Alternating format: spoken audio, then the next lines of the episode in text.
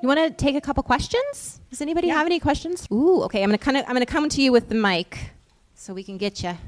So I came across uh, an interesting phenomenon, and that is that as a director, I'm trying to get named actors in order to get a budget. So I approached Hilary Swank after a screening of something. I said, Hey, I have this great project for you. She says, I'm interested, send me the material. I send it to her office. I get a call from her agent who said, Is the project fully funded?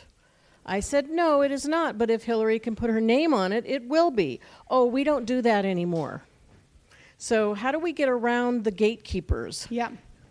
Um, so, as I say in the book, there is no single body of people responsible for this problem. But if there was, it would be the agencies. Yes, that's such a fascinating part of your book. They, they're the spider at the center of the net, right? They control all of this. And I believe that there are more A list actors who would want to be in these films, but the agents won't let them. And, and it's, it, that phenomenon has been very little studied, so I don't have data data in the way that I have for a lot of other things, but I have a lot of anecdotal evidence that suggests that agents are less likely to let their A-list talent out to play with female directors. They are less likely to have women on their rosters. They are less likely to put their women up for jobs, and they are less likely to ask for more money for their female clients. So um, I'm thinking of doing a sit-in actually Ooh. at NWME and the other big ones uh, where we could go with a crate of books and just camp out in their lobby until they take one. I mean, the agents, the, they're like the Death Star, right? Like, I don't know how to fix them, but I, but I know that they're a giant problem. So, again, my thought is that we just have to take every route around possible. And understand that every time you submit an offer to an agent they are probably not showing it to their client. So like who do you know who knows who buddy who like or if that person is doing a play? Um, I, I interviewed a female director who actually got rami malek to be in her movie because she sent a bottle of whiskey with her letter wrapped around the neck to the set of a tv series that he was acting on. So again, be radical. Like we have to we have to go full guerrilla because the systems are not going to work for us. I mean, if they do, great. And again, like I'm not saying that you can't have a career in the system. If the system picks you up, awesome. All I want is for your, you to tell your story. So if the, you can do that within the system, that's great. But if you can't, take no prisoners. you know, like try everything. Anybody else? Don't be shy. Let's talk about the tour, the um, Joyful Vampire tour. The book was finished before maybe you got all of your information Yeah. collated. Do you have any updates? It's in the um, we talk about this in the uh, conclusion, but not in that because I got to write that after the tour. Do you guys you guys all know what the tour is? No. Okay, let's talk a little Yeah, bit yeah. about what you did, what you decided so to this, do. so this is a good example of um, being thinking radically. So, and I want to acknowledge Meredith Edwards, who directed that film, Bite Me. Who's in the back. Meredith. Um, And and you can see Bite Me on it's on iTunes, Amazon, and Google Play. It's a subversive romantic comedy about a real life vampire and the IRS agent who audits her. It's and very it's fun. very good. Thank you. It's It's really fun. good. Um, okay, so we um, we finished this film, and Naomi Grossman, who is in the movie. She's sitting behind a potted plant. Yes. So her face was. there you are. um, n- yes. So, um, so this we made this movie for five hundred thousand dollars. Um, and, and our first film, which Meredith also directed, Imagine I'm Beautiful, we'd made for $80,000. It was about two women. It was a twisty psychological drama. And we'd been told by a lot of, we, we, that film did actually get a distribution deal. It got a theatrical release, which was amazing, and uh, so on. But, but we were told with that movie, well, it's about two women, so that's really tough. And, because who would want to see stories about women and their experiences? Um, and you know, but it was a dark, it was a tough film, like not not not like a light Friday night popcorn flick. Um, and so this time we had made a, a, a very very fun commercial film, and we had some name actors in it. Um, and we had Naomi Grossman from American Horror Story. We had Christian Coulson from Harry Potter, which was very exciting for me personally. That's going to be my next And- question. and um, and we had Annie Golden from uh, Orange is the New Black and Cheers and like Legend. Um, and so so this time we were feeling pretty good about approaching distributors, um, and the, in the in the September of 2018 we started reaching out to them, and they were all like, "We really love this movie so much, but we have no idea what to do with it." And and there was a sincerity to that that kind of surprised me. It was just like there was like despondency wafting off of them. They're like, 10 years ago, I would have sold this film for so much money, and I have literally no idea what to do with it right now. And so we're like, oh, God, well, that's awful. Like, we don't want to release our film in that atmosphere. I mean, distribution is just a shit show right now. Like, nobody knows how to make money on indie films, including the distributors. Truly. It's like everything is melting down because of Netflix and everything. So, um, so we're like, well, this sucks. Like, we don't, we, we, this movie is so good. We worked so hard on it. We don't want to just like release it into this oozy mess. So um, I had a dream, is what happened in November of that year that we were in a, an RV with fangs on it, driving around the country, bringing this movie to the, yeah, fangs, like vampire fangs. Vampire fangs. Uh, bringing the film, film to audiences around the country. And I woke up and I called my producing partner, Sarah Wharton, and I was like, this may be insane, but what if we just did this? And because she's the greatest producing partner ever, she was like, that sounds great. um, so we did. So we and and we talked to distrib- some distributors, and some of them were very encouraging, and others of them were like, "You will never get theaters to agree to this. Um, what are you doing?" But we but we thought it was probably pretty possible, and our our theory was that everybody's complaining that nobody wants to see movies in theaters anymore, right? Martin Scorsese writes an op-ed about this at least once a month. I'm like, shut up. Go back into your cave.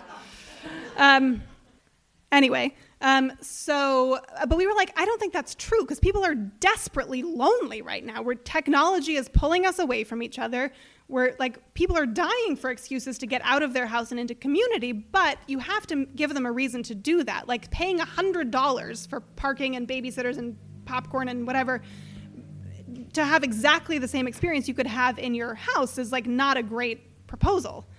Um, and so what we said to them was to the to the theaters we contacted directly was okay well what if we made it, what if we did an eventized screening right? So the filmmakers will be at all of them right? And we got kind of a twofer with me because i was the writer and the actress so that was kind of helpful. And and what if then afterwards we threw a joyful vampire ball after every screening? So and we invited the audience to come in costume right so, so they're getting like a whole evening. They get to meet the filmmaker, which in New York and LA is not that big a deal, right? Like if you can find a screening without a filmmaker president, it's a miracle. um, but in Wichita, this was a very big deal, right? I may as well have been Angelina Jolie or Steven Spielberg for all, you know. They were like, "You're in the magic box. You must be famous." um, so that, so so that was a big deal. And then also like we got to have a party afterwards, and people got to come in costume. So I feel like some of the most amazing stories from the tour that you took away were from the small towns that Absolutely. don't have access to yeah. some of this stuff and like it just was really touching some of the, the people that came to talk to you and that Yeah. were inspired by the movie and Absolutely. Well, in, in Vicksburg, Mississippi, which I was a little nervous about ahead of time, to, like driving into that state, because I was like, this is a quite a feminist movie about weirdos. Like, I don't, I don't know. But they had painted an entire side of a building with our poster image to advertise the thing. And what was so beautiful about that screening, so the film is very much about outsiders and weirdos sort of like aching to be seen and, and helping each other, like the terror of actually being yourself and being accepted. Um, and so in, in New York, the people who came out were weirdos, but like being a weirdo in New York is less, has lower stakes than being a weirdo in Vicksburg, Mississippi. So in Vicksburg, Mississippi, 100% of the audience dressed up. And it was like all of the weirdos from all of the nooks and crannies of Vicksburg like came to our theater. It was so full. And like afterwards so many of them cried at various points. This this this white man came up to, who looked very normal came up to me and just began sobbing in my arms because because he felt seen by the movie. And like there were so many things like that of uh, right in, in wichita in these in these in the middle of the country like how desperate they are for stories that aren't marvel and they're not getting them. So i think there's this real opportunity um, now that Hollywood has basically abandoned the adult film goer domestically, uh, to, to, to, to get these movies, but we have to focus on the middle of the country too. Like we actually did less well in New York and well, New York we're from, so we sold those out. But but it was harder in LA and other big cities than in these smaller towns. And Wichita, I feel like there's an algorithm that could we could figure out about s- towns like Wichita, cities like Wichita, where they're big enough that they feel very cosmopolitan. People are interested in culture. But for instance, Wichita doesn't have an independent movie cinema at all. Um, and so people like we sold out Wichita. Even we only knew one person in that whole city. Because people are so hungry for this, and I feel like you could you could figure that out across the country. Like I'm pretty sure Boise, Idaho, would fall into a similar category. I'm wondering if like is there something to finding a f- uh, because other theater chains they've got to be freaking out too because they are only going to have tentpole movies and they Right. can't figure out how to get anybody else in seats. So is there somebody rich or a smaller theater chain that wants to, you know, sort of galvanize and really put their weight behind like female filmmakers and but also yeah like making it an event like let's Yeah. go to the movies you know Yeah, I mean, well, and, and to be clear, the art house cinemas were down. Like, it did not take much to convince them. And often they'd be like, yes, and what if also we did a, a joyful vampire yoga class before the screening? Or what if we what if we did a costume contest and we did like vampires in summer themed costume party? And I was like, great. And like, um, like they were so excited to, and to have us there because again like in these other places to have a filmmaker at the screening is a really big deal. So i, I came to feel like we, we should get like an oregon trail going of filmmakers through these cinemas. There's a, there's a collection of them called art house convergence so they're not hard to find. And just kind of like send this stream of filmmakers mm-hmm. through doing these things which wouldn't that be fun would be everybody? so fun. Let's And- each make a movie and take it on tour. yeah. And whether you traveled together in pods, which I think is, could be a pretty cool idea, like five films out on the road, maybe more financially RV, viable maybe more financially viable. Um, and you would stay in each place then for a week, and you would rotate through screening the films, which I think would work really well because then you could gather steam with the local community. Because so many places we went, and the people who were there were like, "This is the greatest thing that's ever happened." I want to tell all my friends, but then we were in the next town by the next night. So I think that. I also really love that a lot of them didn't distinguish. Um, I, I'm not sure what city you were in, but it was sort of like, oh, this isn't independent, like an independent movie. It was just a movie. No, but this is so Right? interesting. so, so many people came up to me after the screening and said, Wow, this was so good. It's like it wasn't even an independent film. They associate independent film with like really bad, sappy. yeah. No, I think they I think they relate it to like Or really artsy- boring, artsy, boring, dull, right. like Yeah. which is so that was very surprising to me. And I feel like we need to learn a lesson there. And particularly because independent film has become a virtually meaningless term anyway at this Mm-hmm. point. Because it represents everything from like Brad Pitt's latest passion project to my film, which is like not in the same category. Um, so I, I, I don't know. I mean, I, I feel like we do need a new term. I thought that was really exciting. It is It's exciting. just that because people want to see good stories. That's all. Right, they That's just don't wanna be is. bored. Right. just don't want to be bored. We can do that. I think so. and I also think there's in this this question of what can we do um, to like galvanize audiences to to make different decisions to vote with their dollars more actively. And I think a lot about that film, The Interview, with James Franco. Do you recall this film? It was the one Uh, about the North, North Korea. Korea. Terrible movie, right? And very few people would have seen this movie at all, except that there were the Sony hacks, and suddenly North Korea started saying, like, we will blow up your movie theaters if you go watch this movie, which was crazy. And so suddenly, in that period of time, it became a patriotic act to go see that movie, right? And I did it. I would never have seen that movie. but I went because I was like, I'm going to stick it to North Korea. right? A lot of us did this. So, uh, so there's definitely a way to create a similar thing, uh, like making the going to see a female-driven film as a f- feminist act by the average movie viewer. And I don't. It would need some like incredibly good national marketing campaign and sort of probably like getting the art house cinemas on board to do kind of like a monthly series, right, or a weekly series or whatever, at the same time um, every month or week. But I think that could be incredibly effective because I think in this moment, people generally are really looking for things they can do um, to fix everything. and, and like watching a movie and buying a movie ticket is a very easy step on that path. Oh, yes. Okay, great. Let me come to you with the mic. Hello. So, in just speaking in, in, this of just getting the word out there and being known, and especially with this book, how have you really used social media to to get all of this out there? No, no, I'm not on TikTok. I just know about it. I'm not on it. I mean, I have done my own social media stuff. I do the best I can. Uh, I don't think I've maximized. I'm not a social media genius. Um, I don't think I've necessarily maximized that. Yeah, I mean, social media is a very powerful tool. I think the danger of social media, and I think we saw this a little bit too with um, hashtag Me Too and hashtag Times Up, is that it becomes very easy to feel like you've posted and therefore you don't need to do anything in real it's life. Still a lot of work to do a social media campaign Yeah, is just yeah, a yeah. lot of work, and you have to know going in that it's not just one post, one and done. Yeah. Yeah. Um, so definitely that's a power. I, yeah, we need a marketing genius to help us with this thing, which I am not. Um, overall, I think I think social media is part of it. I think you know the press is part of it. I not not the Hollywood press, but uh, the rest of the press. And but we'd need like a national marketing effort to really pull that off. But I think it's so doable. So, oh, one more. Oh, oh, and I'll come up here and then down here.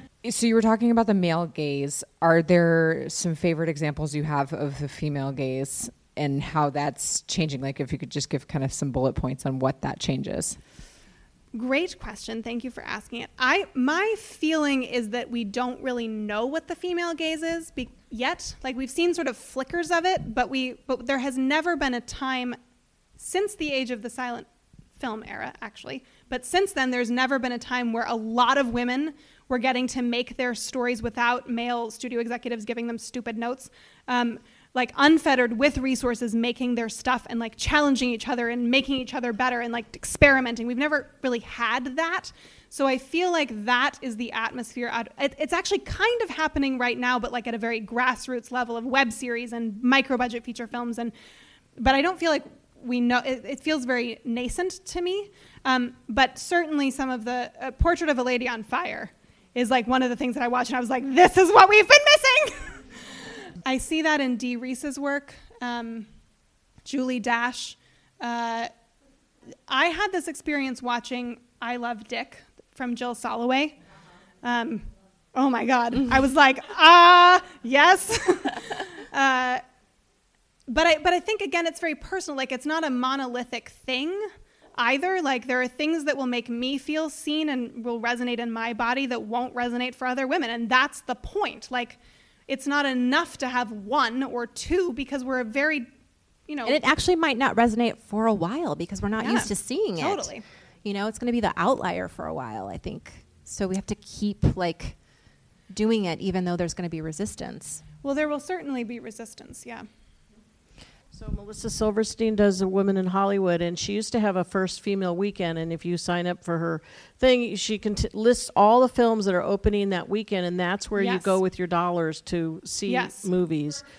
First weekend. I don't know if she still calls it that, but if you go to Wom- Women and Hollywood, not Women in Hollywood, Women and, And Hollywood. Hollywood. Yeah, that's and also the newsletter. Be Natural uh, documentary Yeah. that um, oh, her name's escaping me right now, um, but it's uh, about Alice uh, B. Uh, Alice Guy Guy Blaché, who was yeah. like one of the first female Yeah. filmmakers who got n- totally wiped out by all Lumiere brothers and all that stuff. So go see that. Yeah, there's Be a natural. really if you don't know the history of women in the silent film era, there's a there's a whole chunk of a chapter in here on this. This is a very important piece of history that has been largely lost, um, and there are a number of films about it. Um, in terms of further resources for finding films to watch, in terms of finding organizations that exist exist for women, in the back of the book there's a whole um, You sort of have a, like a resource a list page. of like 116 organizations um, that are working on parity and film in general. Also on um, on my website, which is just naomimcdougalljones.com, there's a further resources tab, and there's a women in film button. Click that. And there's a there's a much more dynamic and interactive list of organizations. So you can say, I want to find an organization that will help me find films by female filmmakers to watch, and you click that, and it'll pull up a list. Or I want to find a, a women's collective to join. It'll pull up that list. So that's on the internet.